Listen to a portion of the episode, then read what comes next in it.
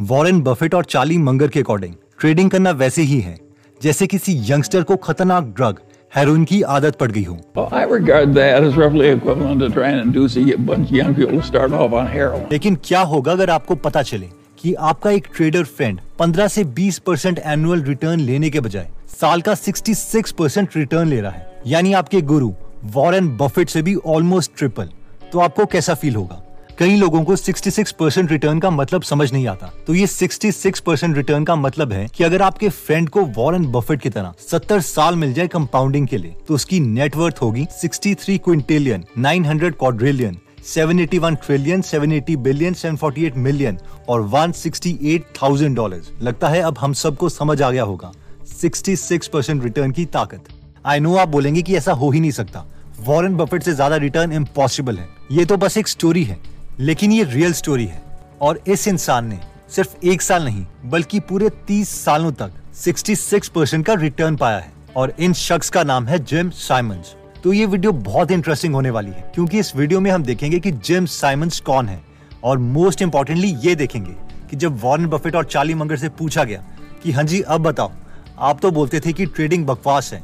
तो gym Simon का return आप लोगों से इतना ज़्यादा क्यों है? वो भी तीस सालों तक। तो इस पर वॉरेन बफेट और चार्ली मंगन ने क्या जवाब दिया होगा? वॉरेन बफेट की स्टोरी के बारे में तो हम सब जानते हैं कि 14 साल की उम्र से ही उन्होंने इन्वेस्टिंग शुरू कर दी थी। 1000 वेज टू मेक 1000 डॉलर्स पड़ी थी। द इंटेलिजेंट इन्वेस्टर पड़ी थी। और तब जाके, काफ़ी सालों के बाद स्लो एंड स्टडी फॉर्मूले से वो एक्सट्रीमली सक्सेसफुल हुए। लेकिन क्या जेम्स साइमंस के बारे में आपको पता है? ये सिर्फ़ फाइनेंस में ही अच्छे नहीं है, बल्कि ये हार्वर्ड में एक मैच प्रोफेसर भी थे। और इवन सोवियत स्पाई भी रहे यानी एक जासूस की तरह इन्होंने कोड ब्रेक भी किए हैं। तो जेम्स साइमंस पैदा हुए थे 1938 में, एक middle class American Jewish family में। जिन साइमंस को बचपन से ही मैथ से बहुत प्यार हो गया था। जब जेम्स साइमन सिर्फ़ तीन साल के थे तो उनके पेरेंट्स ने देखा कि वो खुद ही बहुत बड़े नंबर्स को दो से डिवाइड किए जा रहे थे। हाई स्कूल कंप्लीट करने के बाद उनके फैमिली मेंबर्स चाहते थे कि वो मेडिसिन स्टडी करें और डॉक्टर बने, लेकिन जेम्स साइमंस के कुछ और ही प्लान्स थे। इसलिए उन्होंने एमआईटी में मैथमेटिक्स पढ़ने के लिए एडमिशन ले ली। शुरू में उन्हें काफ़ी दिक्कतें आई और बहुत टेस्ट में वो फेल भी हुए। लेकिन फाइनली समर्स की छुट्टियों में उन्होंने पूरा टाइम कॉम्प्लेक्स सीरीज़ के क्वेश्चन सॉल्व करने में लगा दिया और उनका मैथमेटिक्स की तरफ़ इंटरेस्ट और बढ़ गया। जिम के टीचर्स बोलते हैं कि ज़्यादातर जिम कैंपस में लेटे हुए पाए जाते थे और आँखें बंद करके कोई ना कोई मैथ्स की इक्वेशन के बारे में सोच रहे होते थे। अपने कॉलेज के टाइम में ही उन्हें पता चल गया था कि वो इसी टाइप की लाइफ चाहते हैं, जहाँ उन्हें अपनी ज़िंदगी में मैथ्स और कॉफ़ी चाहिए बस। एम से पढ़ने के बाद बर्कली यूनिवर्सिटी में जिम ने दो ही सालों में पीएचडी कंप्लीट कर ली।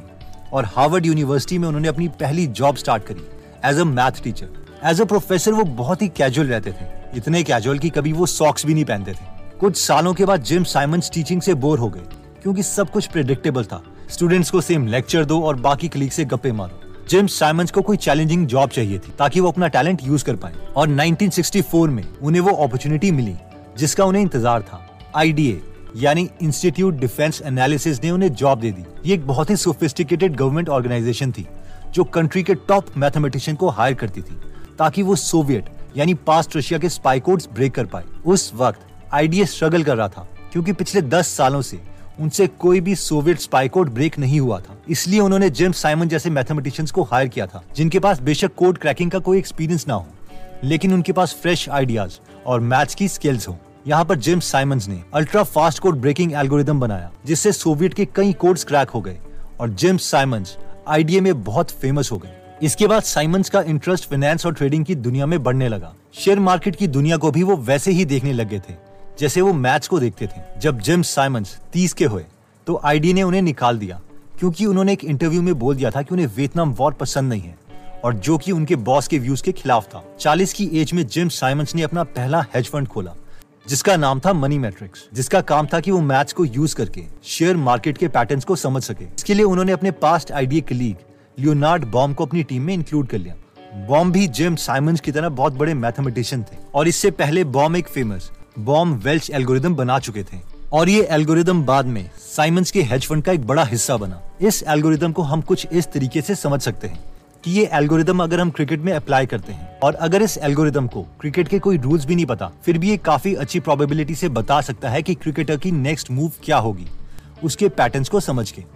जिम साइमंस जानते थे कि ये एल्गोरिदम वो फाइनेंशियल मार्केट में भी यूज़ कर सकते हैं। इस एल्गोरिदम को यूज़ करके दोनों जिम और बॉम ने काफ़ी पैसे अपने हेज फंड से कमाए। एक बार उनके साथ बहुत ही इंटरेस्टिंग केस हुआ। बॉम और जिम एक बार बीच में रिलैक्स हो रहे थे और इनके एल्गोरिदम ने प्रिडिक्ट किया कि ब्रिटिश पाउंड की वैल्यू आज रात इंक्रीज होने वाली है। और ये दोनों स्विम सूट में ही भाग के अपने ऑफ़िस आए और बहुत से ब्रिटिश पाउंड खरीद लिए।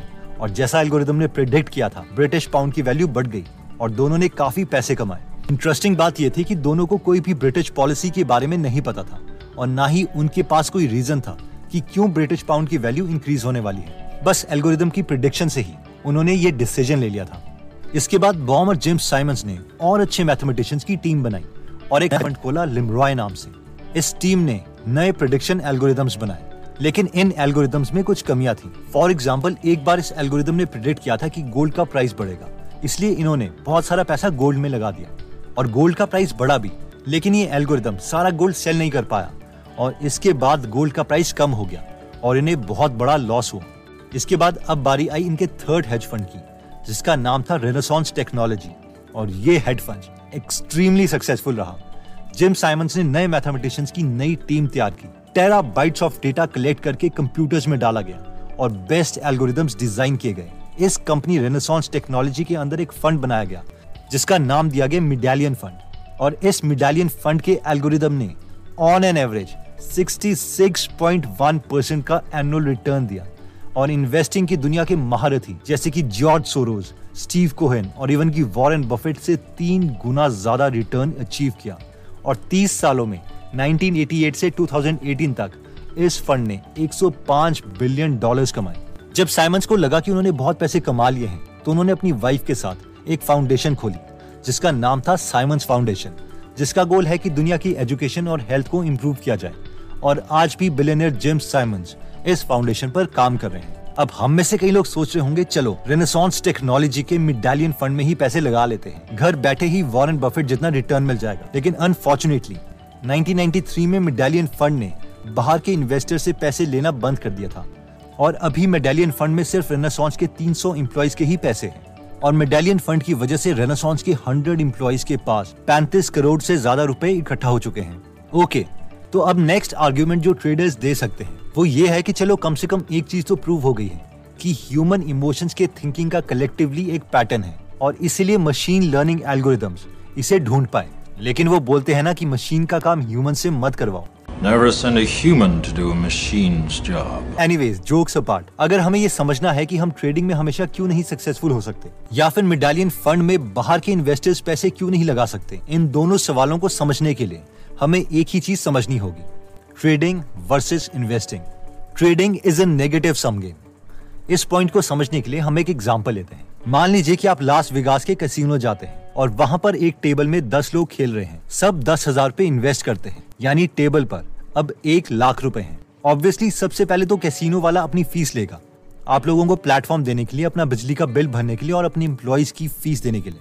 सो लेट से कि वो दस हज़ार रुपए ले लेता है। टेबल में अब बचे हैं नब्बे हज़ार रूपए। अब जो भी विनर होगा, उसे नाइन्टी थाउज़ेंड रुपीज़ मिलेंगे। असली में इसमें भी गवर्नमेंट को टैक्स देना पड़ेगा। बट द पॉइंट इज़ कि किसी का विनर बनने के लिए, किसी का लूजर होना ज़रूरी है। अब इमेजिन कीजिए कि आप एक ट्रेडर हैं और आप सिर्फ़ बाकी ट्रेडर्स के साथ ही नहीं, बल्कि इंस्टीट्यूशनल ट्रेडर्स जैसे कि जेम्स साइमंस की कंपनी रेनेसॉन्स टेक्नोलॉजी से भी कम्पीट कर रहे हैं। तो क्या आपको लगता है कि कोई ट्रेडर इन जाइगेंटिक इंस्टीट्यूशंस को बीट कर सकता है? आपको पता है कि रेनासॉन्स के वन थर्ड इम्प्लॉज पीएचडी हैं मैथ्स और साइंस में, और हो सकता है कि आप ऐसे इंस्टीट्यूशन के खिलाफ ट्रेड कर रहे हो। अब रेनासॉन्स का जो भी प्रॉफिट है, वो पैसे किसके हैं? ऑब्वियसली लॉन्ग टर्म इन्वेस्टर्स के नहीं है। क्योंकि वो तो शेयर होल्ड करके रखते हैं। इसलिए वो प्रॉफिट बाकी छोटे ट्रेडर्स का है, जो कि इंजीनियस मैथमेटिशियंस को अमीर से और अमीर बना रहे हैं। अब क्योंकि ट्रेडिंग की गेम में एक विनर के लिए कोई ना कोई लूजर होना ज़रूरी है, इसीलिए मेडेलियन फंड भारी इन्वेस्टर्स के लिए बंद है। क्योंकि सब अगर मेडेलियन में ही पैसे दे देंगे तो हारेगा कौन? और ऑब्वियसली आप ये भी समझ गए होंगे कि मेडेलियन फंड एक साथ बहुत से पैसे ट्रेड क्यों नहीं कर सकता? ये इसलिए है क्योंकि बाकी ट्रेडर्स मिलके जितने पैसे इनके अगेंस्ट लगाएँगे मेडेलियन का प्रॉफिट उससे ज़्यादा नहीं हो सकता। अभी ऑब्वियसली रेनेसॉन्स इंडिया में ट्रेड नहीं कर रहा है but I hope you got the point अब ऑब्वियसली हमें से कई लोग सोच रहे होंगे कि वॉरेन बफेट और चार्ली मंगर से जब जिम साइमंस के रिटर्न के बारे में पूछा गया तो उन्होंने क्या जवाब दिया? क्योंकि जिम साइमंस के मिडालियन फंड ने तो ऑलमोस्ट 66 परसेंट का रिटर्न अचीव किया था, जो कि वॉरेन बफेट से तीन गुना ज़्यादा है। तो ये सवाल पूछने पर चार्ली मंगर और वॉरेन बफेट ने कहा कि यस जिम साइमंस और उनकी टीम बहुत इंटेलिजेंट है और रिच है लेकिन उनकी स्ट्रैटेजी सिर्फ़ ट्रेडिंग में काम करती है और एक लिमिटेड फंड के साथ अगर वो फंड साइज़ इंक्रीज करेंगे तो उन्हें ज़्यादा प्रॉफिट नहीं होगा और साथ में लॉन्ग टर्म इन्वेस्टिंग में भी उनकी स्ट्रैटेजी काम नहीं करती on the amount they could make. But they were very, very smart. Yes, they got very rich. Very, very smart. And very smart and very rich. Yeah. तो इस पूरी